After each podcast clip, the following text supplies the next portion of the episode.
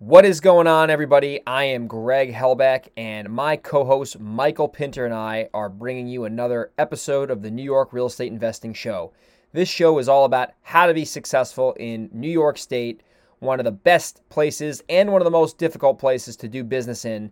And each and every week, Michael and I are going to bring awesome content to everybody who wants to learn how to do this business successfully in New York. Between the both of us, we have done hundreds and hundreds and hundreds of deals. We've made millions of dollars and we've also made a ton of mistakes. So if you want to try your best to avoid those mistakes, definitely take a listen to this podcast. Every single week, we are going to provide actionable, tactical steps on how you can be successful investing in the Empire State of New York. Stay tuned and welcome to the show marketing mini series, New York Real Estate Show. Greg Helbeck, Michael Pinter, both reporting to you from the Empire State.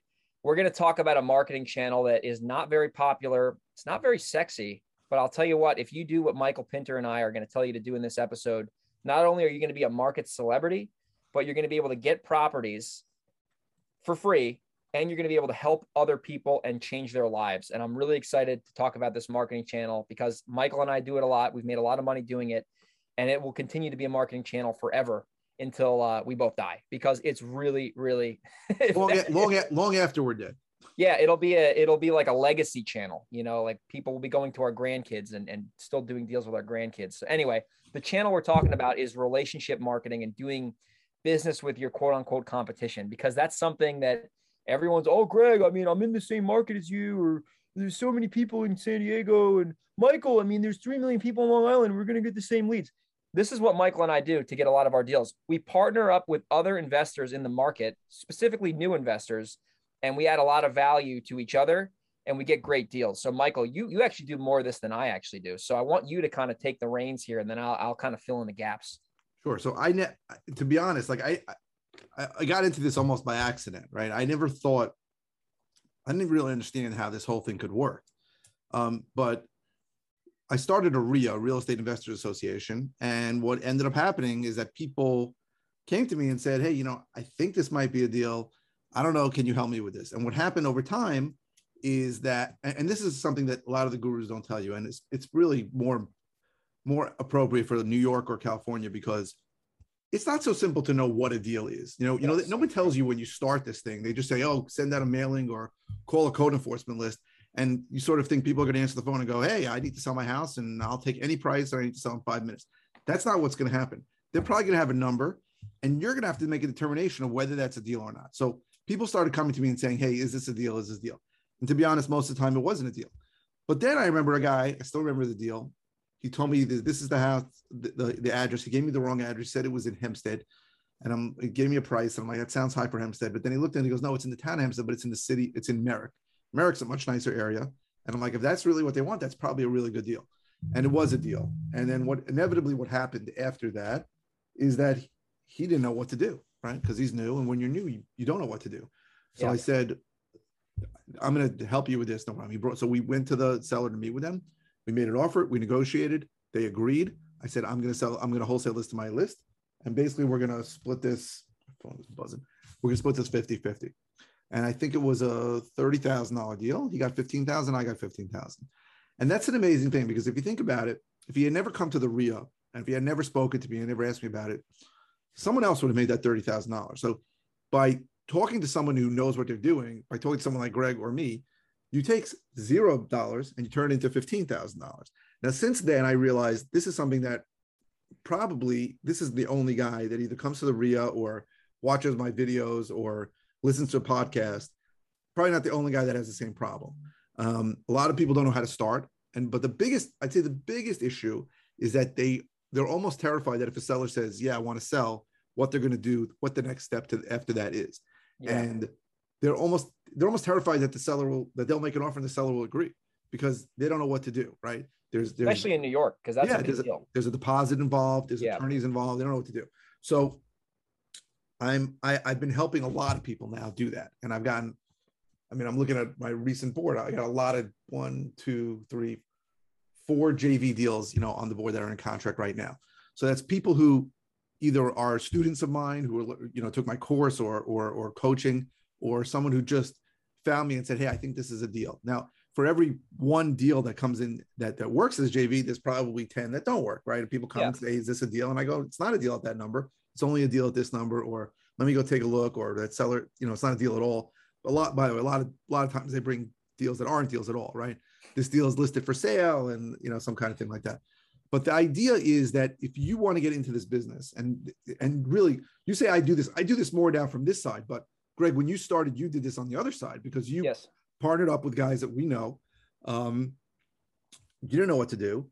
You brought them a deal. They basically gave you a wholesale fee for it, and they took the deal further. But without them, you would never have monetized those those those leads and those deals. And the same thing that we're both doing now on the other side, where we're we're able to monetize deals from people who don't know how to get money out of a deal. And I would say even more than that because I can't emphasize enough. When you start, you're not going to know what a deal is and what a deal isn't. You don't know how to how to accurately assess what a value of the property is. You don't know how to negotiate with the seller. You don't know what the important parts are. I'm not even talking about the logistics of finding an attorney of where the deposit comes from, of how to get the contract in, in place. That's separate. That you can figure out. But to actually assess what and figure out if it's a deal or not, in the beginning, you're going to need somebody to help you. So that's where I and Greg, you're doing the same thing now. I've come and helped a bunch of people do deals like that. Yeah, and it's it's the biggest thing I've noticed with that is it's such a win-win for everyone because at the end of the day, like people, a lot of new investors, and I've been there, you've been there, you want to get money to prove a concept and you might be motivated, but like as Jim Rohn says, if you're motivated and you're an idiot, you're just a motivated idiot. And I'm not calling anyone on here an idiot. I'm just saying, like, never heard that from Jim Rohn, but that's great. yeah, yeah. I remember listening to that and I was like, oh man, that's super good. I'm gonna totally steal that. So you, you could really have good intentions, but if you don't have the skills, like if you if I really want to be a brain surgeon, Michael, and I'm motivated, but I don't know what I'm doing, I'm gonna cut your head off. you know what I mean? So like I see a lot of people, they they really they're hustling, they're they're doing the work, they're getting leads or whatever, but they just don't understand. They don't have the the the, the experience and the skills that come with time and experience to know what's going on. And they fumble. It's like that, you know, I'm a Jet Giant fan and they suck and like they just fumble the football. And I'm going to the Jet game this Sunday and I'm going to watch a bunch of fumbles because they might want to win, but they just suck, you know? So you got to have the repetitions and the skills, and that comes with time and experience. 100%. And and Yeah. gurus, and I, it's funny because gurus really they don't teach this part of it. Hmm. You know, I know like Tom Krol's great, right? He did it from Yeah. wholesaling Inc. Used to be wholesaling Inc. So he'll say, you know, I don't know anything about real estate, right? I I, I just know how to Yeah. I don't know how to market, but in in certain areas, so he works Port St. Lucie, Florida. Yeah, in certain areas where everything's homogenous, you can be like that, right? If I buy anything under seventy thousand dollars, I know it's a deal Yeah. right? You- You're working in Lubbock, Texas, where everything's built after 1985. But in the areas we work, this product from like the 1900s and this product later, it's block to block different. If Mhm. you don't really know your area, you're not going to know what to offer to make money. And to be honest, you and I still have houses in areas that we buy where we're not 100% sure what a deal is, Yep. right? Sometimes we'll throw it out to the list before in contract because we're not sure. Yep. So the idea that you're just going to jump into this business and be able to determine what the right price is to offer is not really accurate until you really get a bunch of deals under your belt. And even then, you have to learn. It's a skill that you and I are good at. You and I could probably look at 99% of the properties in the areas we buy, and within three minutes, with any We'll with a what a deal decent, with PropStream or MLS, we can figure out if it's a deal. We can figure out what, what price we need to buy it, right? Ass- Assuming we have an idea of how much uh, repairs they need. That's another thing. A lot of these guys get in there and they don't know what the repair estimates is. They come in super high. They bring in some contractor who does, you know, home remodeling. The guy tells them to fix the house up. It's two hundred and fifty thousand dollars. The seller wants four hundred thousand dollars. The ARV is five hundred thousand dollars, and they offer the guy a hundred thousand. I mean, like, like they don't know what they're doing, right? You don't Yeah, know, yeah, like yeah. they don't know. You and I know that, and we only know that because we've been doing it for many years. So yeah. to me, partnering up with somebody who's good. So, so people ask me all the time because I do a lot on my YouTube channel, and basically my, my main YouTube channel is helping other people get started flipping or wholesaling houses. And I get the same question all the time. Why would you train your competition? And I always say, and this is from Tom Krol actually, I don't believe in competition. I only believe in collaboration, right? We we both work in areas where there's so many millions of people that the idea that I'm going to train that guy and he's going to steal a deal from me is ludicrous. There's Yeah. plenty of deals out there. That's not the problem. But the truth is, if I have five or six people that when they get a deal are bringing it to me and and working at a profit split, that's it's free money to me, right? And and and I and I always say this, and even the people I coach, I tell them you don't have to do any deals with me. You don't have to. I said you might want to with the first few because you're just not going to know what you're doing. I said, but if you want to do deals with me, that's great. And and that's and that's really how you and I make money, helping people, right? Because when they when they have to do a deal, they'll, they'll give us a piece of the, a piece of that deal. That's how it works. Exactly, and it's it's a it's a no strings attached, and it's not a high pressure. Like it's not like it's like a hey, like there's all this pre. It's like hey, like if you want help, you bring us a deal. We both get paid when it closes. No harm, no foul. And and that I've found that to be such a such a, a, a good win-win relationship and like i've found too like with new investors if you want them coming back to you if, if you if a new investor brings like i'll give you an example. There's a guy that that i know and and he i'm helping him get started and he brings me a lot of deals and we do them together and you know i've made the guy some money right? And and and he wants to keep coming back to me because he knows that i can deliver and i know what i'm doing and i'm able to turn his opportunities into money and not only is he making money but he he's getting the fast track of knowledge by shadowing me throughout the process. And that's a big thing about New York that people don't talk about is not only do you need to know the inventory, and this applies in any like California too, like that's a crazy market, just like New York. Like, not only is the person that you're going to work with making money with you and adding value, but they're learning how the ins and outs of a deal go. Like, for example, I have a, I had a, actually, this is a case study. A buddy of mine found a house in Monroe, which is like down the street from where I am right now and it was a very hairy deal and it was like this house was just in a weird spot. We ended up wholesaling it for a big spread but if he didn't come to me he would not have gotten that deal. And not necessarily because he's a moron because he's a very smart guy but like this was a complicated like i had to really posture up in this negotiation with this buyer because he was trying to like jerk my chain and i'm like listen dude i've been around the block and i'm not afraid of you and you're gonna basically shit or get off the pot. And we ended up like he ended up performing but it was hard. There was a lot of tension and like it was you if I didn't have, you know, 100 plus houses under my belt, I wouldn't have probably been able to do that deal, right? But like I've been there, done that. I have experience, so like I was able to kind of handle that scenario based on experiences in the past and that just comes by doing deals. So that investor was able to watch me do that and he got to learn everything that I have experienced in the last 5 years of my life. So that is knowledge that will never go away from you. It's like riding a bike. Once you know 100%. how to do it, and that's amazing knowledge. Yeah. Like you seeing how you handle it. So I have another case study going on right now. So I had, I had a guy brand new. He goes out and literally puts door hangers on for me for free, and uh, he that's got great. somebody to call. And it was actually a seller that I had spoken to a few years ago, but whatever. And um, the seller was really the seller has it's like an illegal two family, and he's got two squatter tenants there. I haven't paid rent and got ever. So um, so I said, let's try it let's i threw it out to my list uh, occupied and i didn't get any takers. So then i said okay. He goes what do you want to do? I said let's go talk to the tenants. So we, we negotiated with the seller got him down even lower. And then before we were in contract i went to the tenants and i said you know i have my standard line which is you really only have two choices here. I go you think you have more choices but you only have two. The first one is you leave in a in a while. When the sheriff comes and pulls you out i said i'll be standing right there. I said or you can leave sooner with money for me. Those are the only two choices. And I negotiated with both sellers. They each took the each two squatters. I had to give them each eight grand. So it cost me sixteen thousand dollars to get the deal out. But then I, but actually, right before that, I threw the deal out to my list uh, vacant, and you know it's like a ninety thousand dollar. No, it's a seventy-five thousand dollar wholesale deal. I have to lay out sixteen, so it's a it's a sixty thousand dollar wholesale deal. So yeah. like the guy he first of all, he obviously is in awe of me, but I, he's like, I never would have even known like to do that. I don't know how, how to do that. And I'm like, okay, so now you learn. You got it. You got to try it. Now those those squatters could have said no, but once they agreed, like I it, that I just unlocked sixty grand worth of cash there. So he's super thrilled. He's going to get thirty. I'm going to get thirty on the deal, and I'm and my fifteen back and uh, my sixteen back, and everybody's happy. But like that never would have happened. I don't know what would have happened to that house. I don't really know the seller probably would have had another three years as he fights with these tenants. But some other douche investor probably would have made a little bit of money on it if I if if, he, if the guy didn't come to me and now he's making a night he's he's super thrilled he's over the moon at how much money he's going to get. I'm happy that I got a deal where I didn't really have to spend money on the marketing. It's a win. It's a complete win-win. The seller's happy that he got rid of this property that we wasn't making any money on it, wasn't getting any money in it everybody wins. And I, I really, that's the way I think you have to approach all, all of these deals. Everybody should be happy. Absolutely. some, guy, some guy's not happy, then, then that, either that guy doesn't understand how it works or something's wrong. Yeah, no, it's so true. And that's the big value add. And, and a lot of new people might be listening to this right now or watching it. And they're like, well, I'm a little intimidated to approach somebody who has experience, who's busy or whatever. And it's like for a guy like me or for a guy like you or any guy who's successful, air quotes there, like if someone comes to me and says, Greg, how do I add value to you? And I say, let's do some deals together.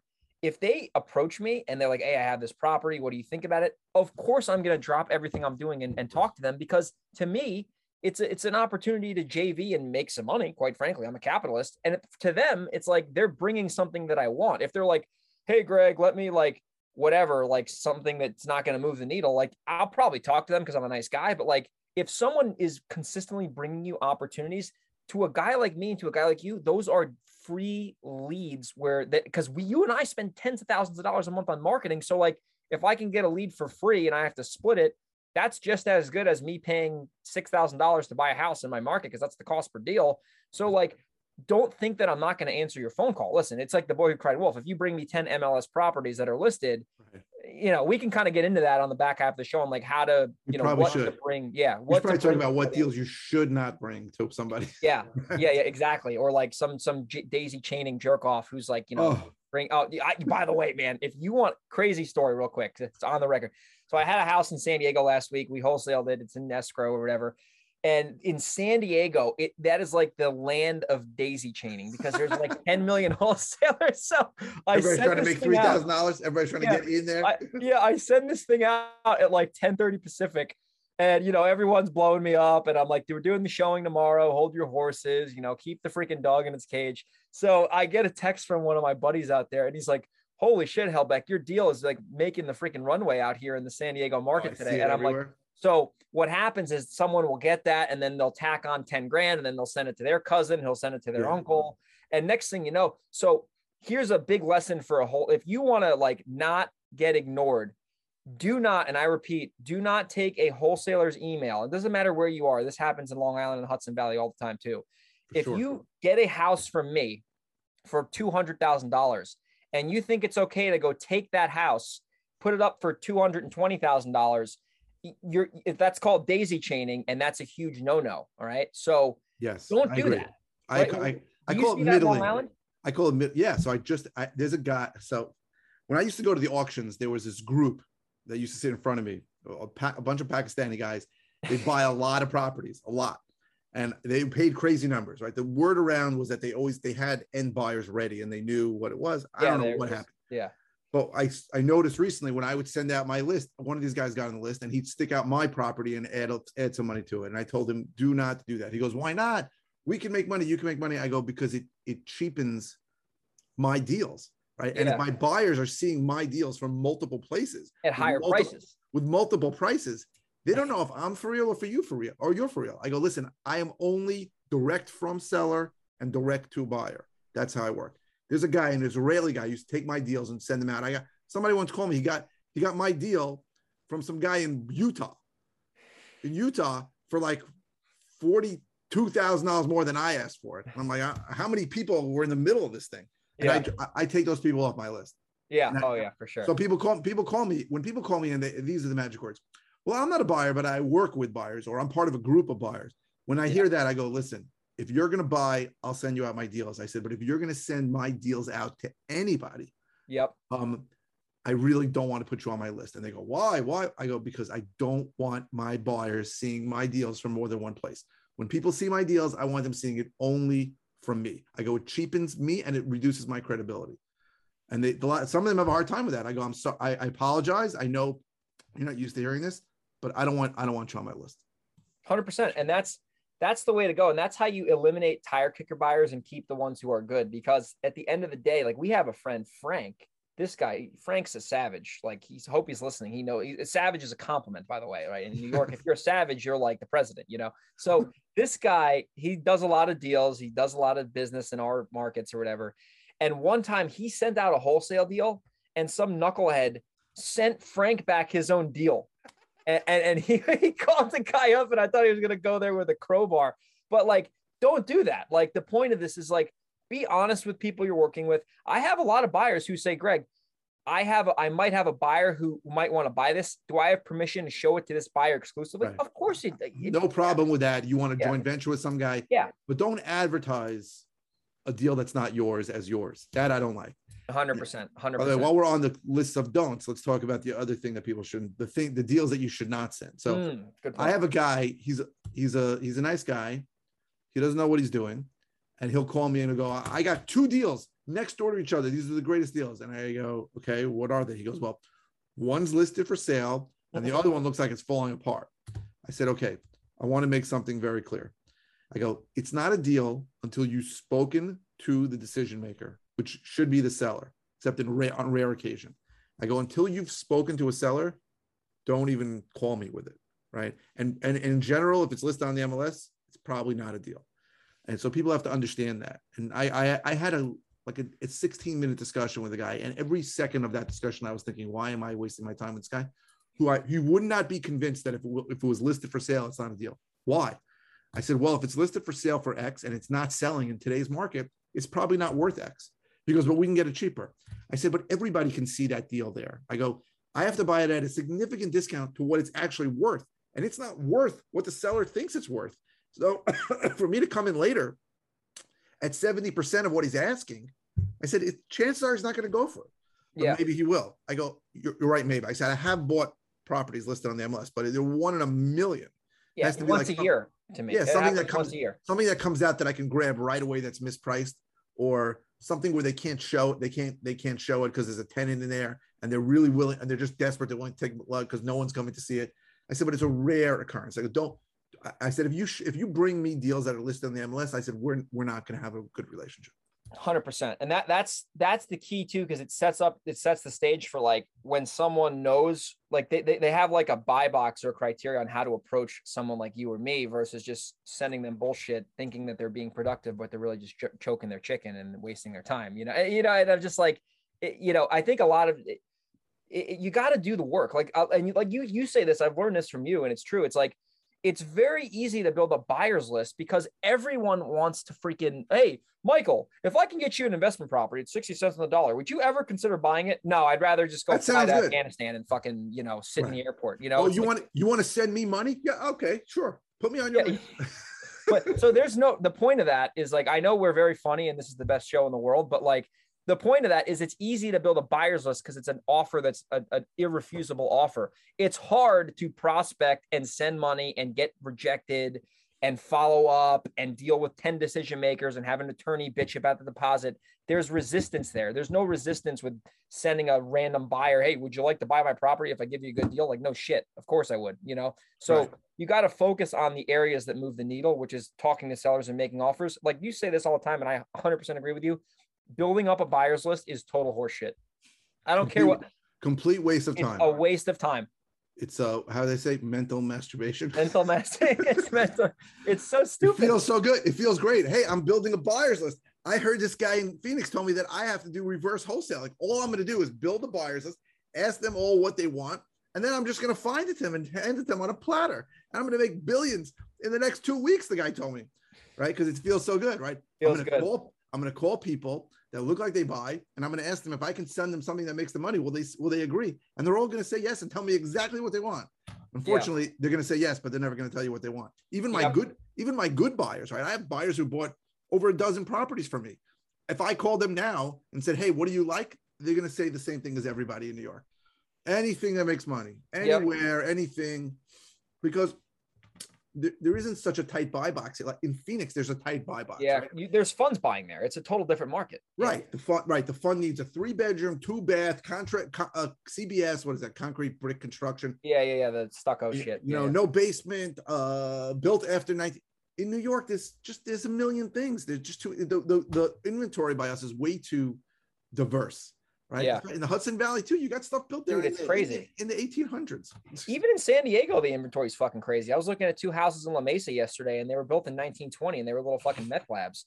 And I'm like, this isn't like in. I've, I've actually, it's funny. I was I was on the plane last night coming here this morning, and I was listening to um somebody talk on a pod. Oh, I was listening, dude. You gotta. There's this guy named Doug Hopkins. Okay, I'm sure you've heard of him. Sounds familiar. This guy is like the the absolute like king of my. Listen to Steve Trang, Doug Hopkins, Real Estate Disruptors podcast. This guy is a absolute legend, And uh, Doug's business partner was interviewed on Steve Trang show. His name's Darren. That's another. I like the Steve Trang real estate podcast. Whatever he puts out, he's pretty good, good, Steve Trang. I like. His yeah. So so he's got Doug Doug Hopkins as partner on the on the on the line or whatever, and he goes, "Why do all the gurus like Phoenix, Arizona? Like it seems like, and we're we're gonna. I'll make a point here in a minute, but like, he's like, why is everyone in Phoenix? And the guy is from Phoenix, and he's like, here's why every fucking property in Phoenix, for the most part, is built on a track home in a grid. It's built after 1980. There, and I've been to Phoenix several times. I've driven around the streets of Phoenix. Me too. Literally, I kid you not, every house looks the same. It's uh, unbelievable. It's like you're in like a, the Twilight Zone or something because every house is the same. The in our market, like I've found another good way to get, you know, to JV with me is like, or for me to, to see if it's a deal. If I go on the MLS and I go literally like take the subject property, I go a quarter mile out, and I just filter the property from cheapest to most expensive. If I can get that house cheaper than the, the least house that is sold on the market, usually it's a deal because like and that, that's like a little like advanced hack, whatever. You could go do that yourself. But the point of that is like you could get a house in New York that was built in 1920 in Suffolk County or wherever in Hempstead, wherever the hell that is. And it, you could think it's a deal because some guru is saying something, but then at the end of the day, that property might be in uh, like Massapequa schools or whatever the fuck, and then you, this house could be in I don't know Elmont Am- in Amityville. Area. Yeah, and and that's a huge it's a huge value. It could be a hundred thousand dollars off. Yeah, yeah, exactly. So if you think about the hottest areas in the country now, Dallas, Phoenix, Phoenix, Salt and, Lake, uh, uh U- yeah, Utah, and um, uh, what what's the other one I'm thinking? Oh, Vegas, Las Vegas, Vegas. That's Those are all properties where almost a, a, huge portion of them are built after yeah. 1980, right? and and and you and a guy who's flipping houses there knows what it costs him to do because every house is the same. Same shit. Same shit. And it's just not the same by us. So you need no. to know you need to know a little more about what's going on. Yeah for sure. And that's where the big value add is with partnering with other investors. So let's wrap the show up with a very specific action step. So let's say someone's listening to the show and they are not a newbie. They have made money in this business. They do this full time and they want to try to get other investors to bring them deals i'm going to share some strategies on how to get leads, air quotes, of new investors. So here's the best way to, and it's not rocket science here. Put out content about what you're doing. That's literally how I get, that's the secret of my sauce. I put out podcasts and I go on Instagram when, you know, it, it, when two in the afternoon when I'm doing nothing and I'll put a post out like, I just wholesaled this house, this, and I, I usually what I have like a framework. It's like the house, the story on how I actually got the house. Cause a lot of these guys post these checks and they're talking, they're like showing some bullshit like, hey, this is how I got the house. This is like the real numbers on it. Like, I don't flex. I'm like, this is just the numbers on it. And then at the end, so it's an intriguing like read or whatever, watch whatever I'm making. And then at the end, there's an offer. Hey, if you're in San Diego or in the Hudson Valley and you have a house, you want to partner with me, reach out to me on a DM. And then they see that I'm obviously doing business and then I want to do more business. And when you put that out consistently, whether that's a post or whether like you make daily YouTube videos, you build credibility subconsciously with people because they know that you're obviously an expert because you're talking about it every day and it magnetizes people to come to you, right? And instead of like, you know, getting a list of investors and text messaging them on Lead Sherpa saying, yeah, let's JV deals. It's like, no, I'd rather just like make a video or a post or a podcast like what we're doing now. By the way, if you have a deal and you're in Long Island or Hudson Valley, hit up Michael or me, whatever. Um, shameless plug. That's how you attract people to do business with you. There's another guy I work with in my market. He found me on Instagram. He's marketing. I've seen his website, you know, because we compete on SEO and stuff like that. And he came to me and we talked on the phone and he brought me a house. We made some money. He brought me another house and made some more money. But he saw my stuff online and he was just, you know, he reached out to me and we became really good friends since then. We made some money. So, like putting out content, and you don't have to be like a guy like Michael I who's done hundreds of deals. You just got to be out there documenting what you're doing. Let's say you've done 10 houses. You doing 10 houses is, is 10 times better than a guy who's never done one house. So don't think if sure. you haven't done 100 houses, you can't go out and market yourself. If you did That's two, if you did two deals, you're you're you're to a lot of people who've never done a deal, you are um, you're a prodigy. You're Luke Skywalker. yeah. So Michael, what do you like? You put out a lot of YouTube videos. Like, what what do you see? I mean, you you and I'm serious. I still to this day every morning watch your YouTube videos because I learn stuff from what you put out. So like how has the content that you've put out obviously benefited you? I mean, this is a softball question here, but like, yeah, so what have you seen from it? It's brought me, it's brought me people who wanted my help and who have sent me deals, right? And and and the irony of it is, you can't really, you can't put out the content. You have to give without yes without without thinking about receiving right you have to give it like when i created the REIA um it was just because every REIA in my area sucked was expensive was boring a lot of them made you sit through terrible presentations or through horrible dinners um and i was like i'm just going to send the free REIA and I, I had no expectations of anything in return but when you put out that and you just say i'm here to help you end up getting that's how, when you end up getting a lot in return it's ironic but you have to really funny. think of it that way so Yeah. that's the way I do it. I'm I'm just here to help. People ask me all the time, why do you do these? And I'm like, I'm just here to help. I'm, I'm if anybody needs help, I'm here to help you. Exactly. And and the thing I've noticed too is like you and I really enjoy this business. Like it's not like I don't really feel like people will kind of scrutinize me sometimes like, oh dude, you're always fucking on the phone. Like, why are you always like I'm like, dude, like number one, like stop bitching. And number two, like I this is like I used to be a lifeguard when I was 16 years old at a pool with a stupid whistle around my neck, trying to like not get yelled at for eight hours, making 10 bucks an hour now I can, you know, I, I'm able to literally make my own hours and make more money than I ever would dream of Uh, the helping people. Like this is not work. This is tell you fun. what what's when when you do something you like, the concept of retirement seems absurd. it's Like- bullshit. Like, I'll do this till I die because I like doing it and, it, and it's great. Why would I stop doing it like that? The concept of retirement, I forgot where I read it. I forgot in whose book. Maybe it was uh I'm not sure who, but he was Four like, hour work week, maybe. Could be, but he's like the idea that you're going to work at a job you hate for 30 or 40 years and then retire and hope that your savings will keep you going is ridiculous. The best years of your life are going to be spent doing shit that you hate because you hope you'll be able to gather up enough money to do the things you want. He goes, do the things you want your whole life. Wow. Just find a way to make money at it. So thank God you and I have found a way to make money at things that we really like. And I don't see any reason why I have to stop doing this. I'll do this till the day Forever. I'm dead. I love it. Exactly. If someone dropped 10 million bucks on my lap, like, listen, that would be nice. And I probably would stick that in some properties and technically never have to work again. But I would still, I would still get up at five o'clock in the morning and I would read and I would, you know, do all my thing because I enjoy that shit. It's not like it's a, it's a, a burden to me. Listen, there are some days in this business where I get a little frustrated. I'm sure Everybody. That's going to happen to everyone. It happens to you. Happens to me. Yeah. Happens to guys who make ten times as much as us. They have shitty days too. Yeah.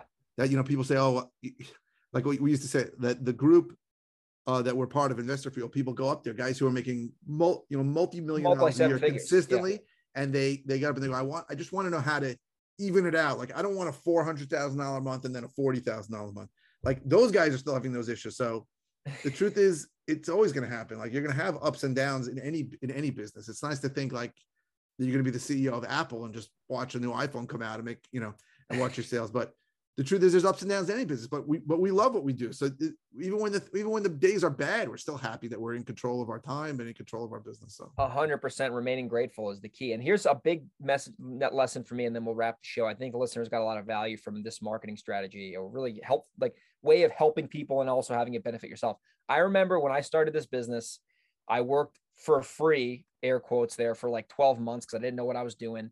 And I remember I was so used to doing the work and I actually I liked it because I knew I was making progress. I remember the first time I made money, I was like, holy shit, I just made money and I was just out there like doing what I normally do for free. So I was conditioned to do it for free. And then when I started getting money from it, it was just like a bonus. Like, and it's the same shit today. Like I'm doing, I mean, I'm doing different shit today. It's different, but like I'm still like getting up every day, making my own schedule, buying properties and doing the tasks that require success there. And it, it- it's like I'm getting paid to do something I love. And I think the people watching or listening to this, like, you can like when you get to that place, because it's obviously possible, you will never you will think of money completely differently. Like I, I have a different association with money now than I did when I got started. And I'm sure it's the same with you too. Like you came from a, you know, you were on Wall Street or whatever. It's like it's it's just a different way to live your life. And this is not a philosophy podcast, but the point of that is like make sure that you do the work every day you're consistent and when you start making money because that will inevitably happen when you make enough offers we could a show on that like you'll be able to be in a position like michael and i where you'll have new investors coming to you for help and you'll be jving with them and you'll be seen as the expert and everyone will elevate each other to the next level versus like having it be like uh you know like w- when you start becoming successful you're going to want to inevitably help others. And then like now i'm you and i like have other people we look up to that we're like oh we can learn from them. And the you know the the the, the you know the the spiral keeps going up or the, the the success spiral so takeaways from the show before we wrap it up put out content document what you're doing your competition are your friends. You collaborate with them. You don't need to like stab them with pitchforks. I mean, there's like literally 100 investors in San Diego, and 85% of them are cool guys. There's 12 investors in New York and 11 of them are cool. you know what I mean? so like, so, you know, it, it, you don't look at your competition like they're, they're enemies. Like you can do more together and get farther together than you can if you're like hoarding all your data and secrets in your little bunker, you know, like not scared to give it out because there's no secrets last time I checked, especially in New York, because lists are hard to pull, you know? 100%. So that's today's show. If you're listening and you get value, leave a review on iTunes, uh, share this with people, copy and paste it and we'll see everyone on the next podcast.